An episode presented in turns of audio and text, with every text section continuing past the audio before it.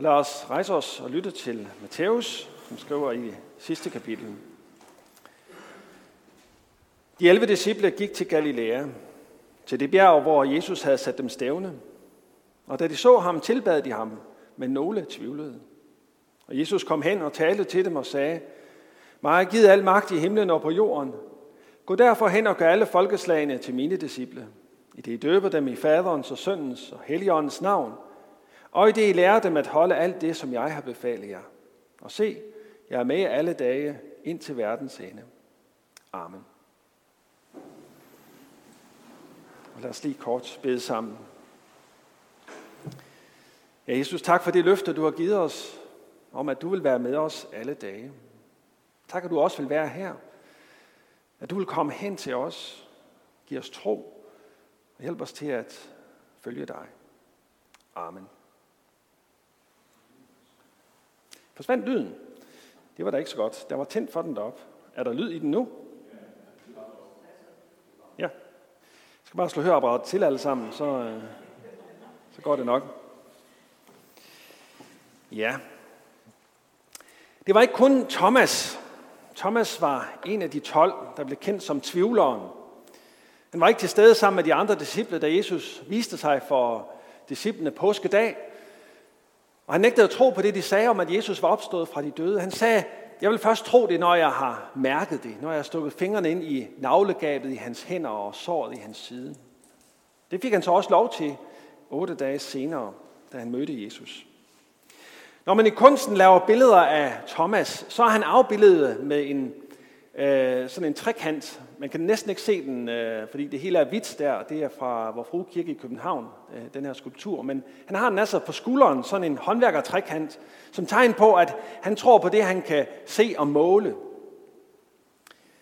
Men da disciplene mødte Jesus på et bjerg i Galilea og fik missionsbefalingen, så var det ikke kun Thomas, der tvivlede. Der står faktisk, at der var nogle, der tvivlede. Matthæus fortæller, at de, da de så ham, tilbad de ham, men nogle tvivlede. Og det kan godt undre mig. For det var jo på den anden side af påskemorgens glæde. De havde mødt ham. Thomas havde rørt ved ham. De, havde, de var kommet til tro på, at Jesus han havde besejret døden, var blevet levende igen. Så de burde jo være glade. De var endda i Galilea, der hvor det helt begyndte. Og der var også nogle af de 11, som tilbad Jesus, men altså også andre, der tvivlede. Altså usikre på, om det virkelig var Jesus, eller det bare var, var ønsketænkning, at han var der sammen med dem. Og mens jeg undrer mig over, at de kunne tvivle, så er jeg faktisk også glad for, at Matthæus fortæller så ærligt om, at det var der faktisk nogen af dem, der gjorde. For det betyder jo, at så behøver jeg ikke at være super troende for at kunne være disciple så må jeg også have lov til at tvivle og så stadig regne mig som disciple af Jesus. Jeg kan også nogle gange tvivle, på trods af det, som Gud han har gjort for mig, og alle de tegn, jeg har fået på, at han virkelig er til, og det, som Jesus han har gjort for mig, og hvad han har betydet for mig, så er der dage, hvor jeg tvivler. Enten på, om Gud findes, eller om Jesus virkelig stod op af graven. Der var nogen, der tvivlede. Men læg så mærke til, hvad Jesus gjorde. For han vidste jo godt, at der var nogen, der tvivlede. Hvis vi tager den næste linje med, så lyder det, og da de så ham, tilbad de ham, men nogle tvivlede, og Jesus kom hen og talte til dem. Han kendte deres tvivl, og derfor kom han hen til dem. Og det gør han også til os, når vi tvivler i dag. Så kommer han hen til os, kommer os nær. Og så bliver tvivlen til tro. Når I hører hans stemme i prædiken, i vidnesbyrd, i bøn og i lovsang, så skabes der tro i mig ved Helligånden. Tvivlen består kun, når jeg vil holde Jesus på afstand, når jeg er på afstand af ham. Når han kommer os nær, så kan vi tro, at det er sandt. Han er virkelig opstanden. Han er Guds søn. Kristus alene kan og vil give os evigt liv, så lad ham komme helt hen til dig.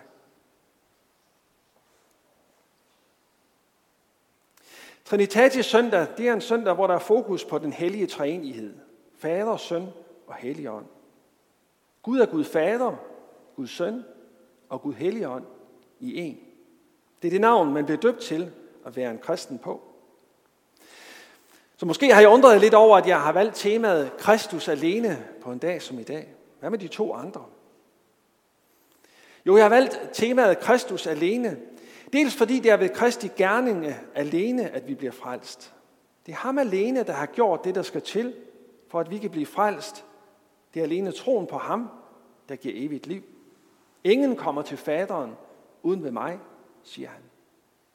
Han er så at sige den prisme, som også giver os adgang til at kende Gud.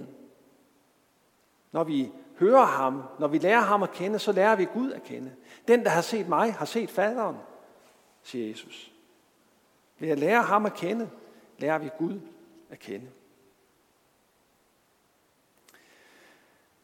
De to ting skal vi prøve at have fat på i dag. Det første, Kristi gerning. Det var faderen, der før alle tider besluttede, at vi mennesker skulle være Guds børn. I sin gode vilje forudbestemte han os til barnekår hos sig ved Jesus Kristus, skriver Paulus. Men det var Kristus alene, der gjorde det til virkelighed. Det var faderen, der besluttede det, men det var sønnen, der gjorde det. Før Guds ånd svævede over vandene, før Gud pustede livsånde i Adam, der vidste Gud, at vi ville synde og vende ham ryggen. Derfor havde han besluttet at sende sin egen søn for at bære alle vores synder. For at vi vil tro på ham, ikke skal fortabes, men have evigt liv. Og Jesus fuldførte den beslutning, den befaling, da han ydmygede sig og blev menneske, ved døden på korset og opstod på den tredje dag. Ved troen på ham, så har vi forløsning, så har vi befrielse, så har vi tilgivelse for alle vores synder. Og så kan vi stå hellige og uden fejl for Guds ansigt i kærlighed. Vi kan stå hellige og uden fejl for Guds ansigt i kærlighed. Vi er alle smittet af syndens forfærdelige sygdom. Det er en sygdom til døden. Men hvis der i dette øjeblik blev taget en test på os, ikke en coronatest, som man stikker noget ind i munden for at tage, men sådan en test, hvor man kunne stikke helt ned og røre ved sjælen, så vil den prøve faktisk være negativ. For den, som tror på Jesus, han er i ham, og Jesus er i os. Når jeg står for Guds trone, så er jeg i Kristus, og Kristus er i mig. Så jeg kan stå der hellig og ren for Guds ansigt. Jeg skal ikke være bange for at frygte Gud ved at give ham et håndtryk eller en high five. Gør jeg Gud for almindelig? Gør jeg Gud mindre hellig ved at tale om, at jeg kan give ham sådan en high five? Det synes jeg ikke. Vi er Guds børn, og børn må gerne lege rundt om kongens trone og give high five til Gud far og bror Jesus. Det er også derfor, Paulus indleder sit brev til menigheden i Efesus med en lovprisning af Gud. Lovet være Gud, hvor Herre Jesu Kristi Far, som i Kristus har velsignet os med al himlens åndelige velsignelse. Vi er Guds velsignede børn. I Kristus har vi fået alt. Men som Guds børn, så skal vi selvfølgelig mere end lege og nyde himlens åndelige velsignelse. For vi er stadig her på jorden. Og mens vi er Guds børn her, så er vi også disciple. Det gjorde Jesus klart for de første disciple der på bjerget i Galilea. Den, som vil være kristen, skal døbes, og dermed bliver man en disciple, en elev af Jesus, og skal både lære af ham og være lydig over for ham. Men altså, discipleskabets tre dele handler om dåb. Det er indgangen, og når vi er blevet disciple, så skal vi lære Jesus og være lydige over for ham. Man kan egentlig sige sådan, at, at kristenlivet har både en teori og en praksis. Og hvad er discipleskabets teori så? Ja, det er først og fremmest at kende teoribogen, nemlig Bibelen, og være fortrolig med den. Det er at, at lære, hvad det vil sige at være kristen. Hvis man skal op til en teoriprøve, før man skal op til en køreprøve, så, så lærer man teoribogen ret godt at kende, sådan så man kan bestå sin prøve. Eller hvis nu man søger dansk statsborgerskab og har gået op til en indfødsretsprøve, hvor man skal svare rigtigt på 32 ud af 40 spørgsmål, så er jeg sikker på, at man har læst pensum ret godt. Så man kan svare på, i hvilket århundrede var det, at Søren Kierkegaard levede? Eller, eller hvem var det, der opfandt øh, elektromagnetismen og den slags? Det var H.C. Ørsted, bare for at I ikke sidder og tænker på det her, når jeg nu fortsætter. Ja. Og lige så vel som man kender sin teoribog, når man skal op til en køreprøve, Øh, eller, eller spørgsmålet til en indfødsretsprøve, sådan må man også kende Bibelen, hvis man vil være elev af Jesus. Så må vi også kende teoribogen, som, som det handler om. Ikke bare overfladisk, men grundigt. Vi må læse den for, for at vide, hvad det vil sige at være disciple. At kende Guds ord, det er det vigtigste, vi kan beskæftige os med. For på den måde, så kan vi lære Gud at kende, og dybest set også lære os selv at kende. Det er ved at lytte til Guds ord, vi kan lære, hvad det vil sige at være en kristen. Når jeg lytter til Jesu lignelser for eksempel, ja, så lærer jeg noget om, hvem Gud er, hvad er hans sindelag over for os. At han leder efter os. Han ønsker at finde et hvert menneske. At han inviterer os til et festmåltid. Og at vi skal være parate, når han kommer igen. Og meget mere. Og når vi hører Jesu undervisning i bjergprædiken for eksempel, så lærer vi, hvad der forventes af en disciple, at vi skal elske Gud og elske vores næste. Når vi lytter til apostlenes vejledninger i brevene, så, så lærer vi noget om, hvad det vil sige at være kristen i tro, lære og liv og være menighed. Og når vi læser Mosebøgerne, profetskrifterne, de historiske bøger og visdomslitteraturen i det gamle testamente, så ser vi andre blikke på, hvem Gud egentlig er. Så sammen med dette teoretiske kendskab til, hvem Gud er, og hvad det vil sige at være disciple, så følger det praktiske. Den, som døbes i den træne i Guds navn, skal lære at holde alt det, som jeg har befalet os. Jeg befaler jer, siger Jesus. Teorien må altså omsættes i praksis. Man skal ikke kun have en teoriprøve for at kunne køre bil. Man skal også bestå en praktisk prøve, og så dernæst køre bil for at lære, hvad det vil sige at gøre det. Og sådan må vi altså også være lydige over for Jesus og have ham som herre i vores liv. Og det er denne praktiske del, som vi står op til hver morgen, hver time, hvert øjeblik, så lever vi som Jesu disciple i den måde, vi taler på, handler på, den måde, vi omgås hinanden på, den måde, vi bruger vores tid, penge og evner. Her står der, Godmorgen herre, lad os begynde denne dag sammen. Og det skal vi. Vi skal begynde hver dag sammen med Kristus, for det er ham alene, som vi skal lytte til, tjene og arbejde for. Så kan det godt være, at du tænker, jamen så enkelt er det jo ikke. Der er jo mange ting, vi ikke kan stå op i Bibelen og finde et eller andet svar på. Hvordan skal vi være på sociale medier for eksempel? Eller øh, hvordan, skal man, hvor frygt, eller, hvordan skal man håndtere en coronakrise? Øh, hvor bekymret skal man egentlig være? Det kan vi ikke slå op i Bibelen og finde ud af. Og når vi spørger Jesus til råds, hvordan kan vi så være sikre på, at det ikke bare er et ekko af vores egen stemme, som vi hører? Heldigvis er der meget en frihed forbundet med at være disciple. Bibelen er ikke en facitbog, som vi bare kan slå op i. Og hver dag så får vi ikke bare en, en arbejdsseddel, eller I ved, de der små gule sedler, som ens kone kan lave med to-do-sedler over, hvad, dagen skal, hvad der skal gøres i dag. Sådan en får vi ikke af Jesus. Nej, vi er forskellige. Og Gud har givet os frihed til at tjene ham med den forskellighed. Vi læser Bibelen forskelligt. Vi lægger vægt på forskellige ting. Vi forstår Guds teoribog lidt forskelligt, og der er ikke kun ét svar, der er rigtigt. Det fører forskellige praksis med sig, og det er okay. Det afgørende er, at vi hver især med alvor ønsker at tjene Jesus. Og hele tiden er i dialog med ham og hinanden om, hvordan vi gør det. Og det kan faktisk være svært, for der er så meget i vores kultur, som vi fristes til at være mere lydige imod. Det kan være vores fornuft, eller vores sædvane, eller vores videnskab. De sidste måneders coronakrise har i hvert fald vist, at vi danskere måske nok hellere lytter til videnskaben, end går op i kirken. Syrene Godfredsen har skrevet det her i Kristelig Dagblad. I en epoke, hvor evigheden er afskaffet, er det videnskabsfolkene, der forventede sig til vejebringe det store livgivende håb, mens kirken og kunsten tiger og blegner ved siden af. Men det er galt. Sådan skal det ikke være. Det er Kristus alene, vi skal tjene, og når vi gør det, så giver han os alt andet i tilgift. Så lad os prøve at summere op på den første del. Det er altså Kristi gerning alene, der frelser os. Han har banet vejen ind for Guds trone, og vi må være hans børn.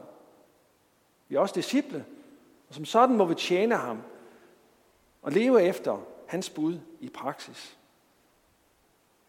Og når vi gør det, når vi lever som hans disciple, så kommer vi til det andet. Så lærer vi også Gud at kende. Kristus viser os, hvem Gud er. Kristus alene viser os, hvem Gud er. Han er den prisme, som vi ser Gud igennem. Og hvad viser han os altså? For det første viser han os, at Gud ikke er farveblind. For ham så gælder det ikke kun, at Black Lives Matter. Altså at sorte liv har betydning. For ham har alle menneskeliv betydning, uanset vores hudfarve. Når Jesus ser på et menneske, så deler han altså ikke ind i hudfarver og etnicitet. Han ser bare et menneske. Jesus han er også aldersblind. For ham så har man ikke først betydning, når man har fået stemmeret. Man mister heller ikke længere eller sin betydning, hvis man ikke længere er produktiv over for samfundet. For Jesus har man en betydning, uanset hvilken alder man har. Om man er foster, barn, ung, voksen, ældre eller gammel. Han ser bare et menneske.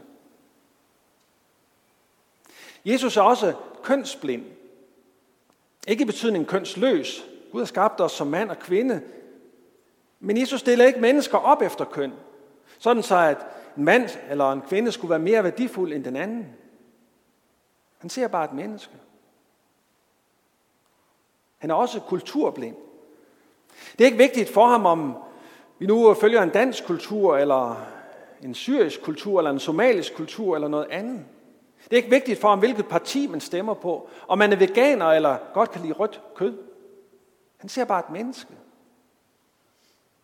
Og når vi lever sammen med Jesus, så lærer vi at se mennesker på samme måde. Han lærer os at være farveblinde, aldersblinde, kønsblinde og kulturblinde.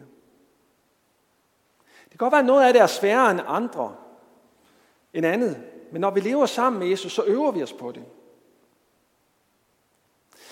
Og vi må øve os på det, for vi lever i en kultur, hvor man går meget op i forskelle. Ja, hvor nyheder tit er centreret omkring de forskelle og interessemodsætninger, der er mellem hinanden, mellem forskellige grupper. Og nogle gange så får vi også styrket vores egen identitet ved tanken om, at vi hører til en bestemt gruppe, vi er ikke som de andre. Der er dem, og der er os. Vi har ret, vi er de rigtige, mens de andre har uret og er forkerte. Det ligger i vores kultur. Det ligger i os som mennesker. Men Jesus giver os altså en anden identitet. Han siger, du er skabt af Gud. Du er elsket af ham. Og det gælder alle andre mennesker, som du møder. De er også skabt og elsket af Gud. Jesus åbenbarer for os, at Gud elsker mennesket ubetinget. Vi skal ikke gøre os fortjent til hans kærlighed, eller være på en bestemt måde for at være elsket. Men nogle gange så kunne Jesus jo godt blive vred på mennesker. Hvordan passer det ind i billedet med et ubetinget kærlighed? Det skriver Michael Reeves om i bogen Den smukke Gud. Jesus viser os, at Guds kærlighed ikke er ved eller sentimental. Den er aktiv, kraftfuld og beslutsom. Deri består vores håb. Gennem sin vrede viser den levende Gud os, at han i sandhed elsker os. Og gennem sin vrede vil han knuse alt djævelskab, så vi kan nyde fællesskab med ham i en renset verden, retfærdighedens hjem. Vrede over uretfærdighed er faktisk en god ting. Det lærer Jesus os også. Når mennesker behandles dårligt, så kaldes vi til kamp imod det. Vi skal ikke affinde os med, at Satan ødelægger ting i den her verden. At ondskab får lov til at regere. Det må berøre os, smerte os. Jesus er ikke ligeglad. Det skal vi heller ikke være. Så Jesus ser mennesker. Han ser deres liv, deres situation, og han handler for at gøre noget ved det. Noget af det, jeg selv har lært i mit liv med Jesus, det er, at kærlighed altid træder nær et andet menneske. Man elsker ikke på afstand. Kærligheden står ikke på afstand og hævet over den, man elsker, eller uberørt af den andens situation. Kærligheden går altid tæt på, hen til den, der elskes. Vi ser det også i dagens evangelietekst. Jesus kom hen til dem, og deres tvivl blev til tro, og de mærkede hans kærlighed. Og han sagde til disciplene, gå hen og gør folkeslagene til mine disciple. Gå hen og gør dem til mine disciple. Det kan ikke gøres på afstand. Vi må gå hen til vores næste. Så når vi skal forkynde evangeliet for dem, så må vi også investere os selv. Mærke den andens smerte og nød. Blive en del af den andens liv. Mission er ikke et venstrehåndsarbejde, som vi kan udføre på behørig afstand. Det er et livsprojekt. Det er fællesskab. Det er nærhed. Jesus forlod sin himmelske herlighed. Han blev menneske og kom helt tæt på os. Og vi skal gøre som han. Gå helt hen til vores næste. Så de gennem os må mærke og modtage Guds kærlighed. Vi skal til at runde af. Kristus alene. Det er ved Kristi gerning alene, vi kan blive frelst og få evigt liv. Gennem troen på ham og livet med ham lærer vi Gud at kende. Det havde Paulus også lært. Og det ser vi et glimt af i det stykke af Efeserbrevet, som vi har hørt i dag. Vi læste 11 vers fra begyndelsen af brevet, og det er faktisk en lang sætning uden et eneste komma eller punktum. For Paulus han har skrevet de 11 vers på, ja, på græsk er det 203 ord, på dansk er det 226 ord. Han har skrevet det øh, som en jødisk velsignelse, en beraka, hedder det, hvis nok. Jeg ikke, om det er sådan, det udtales. Det er, så, det er så, hvad det er. Prøv lige at forestille jer, hvis du skal læse et eller andet på 30 ord, uden en punktum, så bliver man så lidt, pyha, det er jo godt nok en lang sætning. Her er der altså 226 ord uden punktum. Hvorfor gør han det? Jo, det gør han altså for, som en, en lang jødisk velsignelse, hvor han lag på lag fortæller om, hvor fantastisk Gud er. Han får det ene og det andet til, for at demonstrere, hvor stor Guds velsignelse er. Tænk om vi i vores liv kunne få lyst til den samme form for lovprisning, hvor vi bare ikke kan holde op med at prise Gud for det, som han har gjort, og det, som han er. Kristus alene. Amen.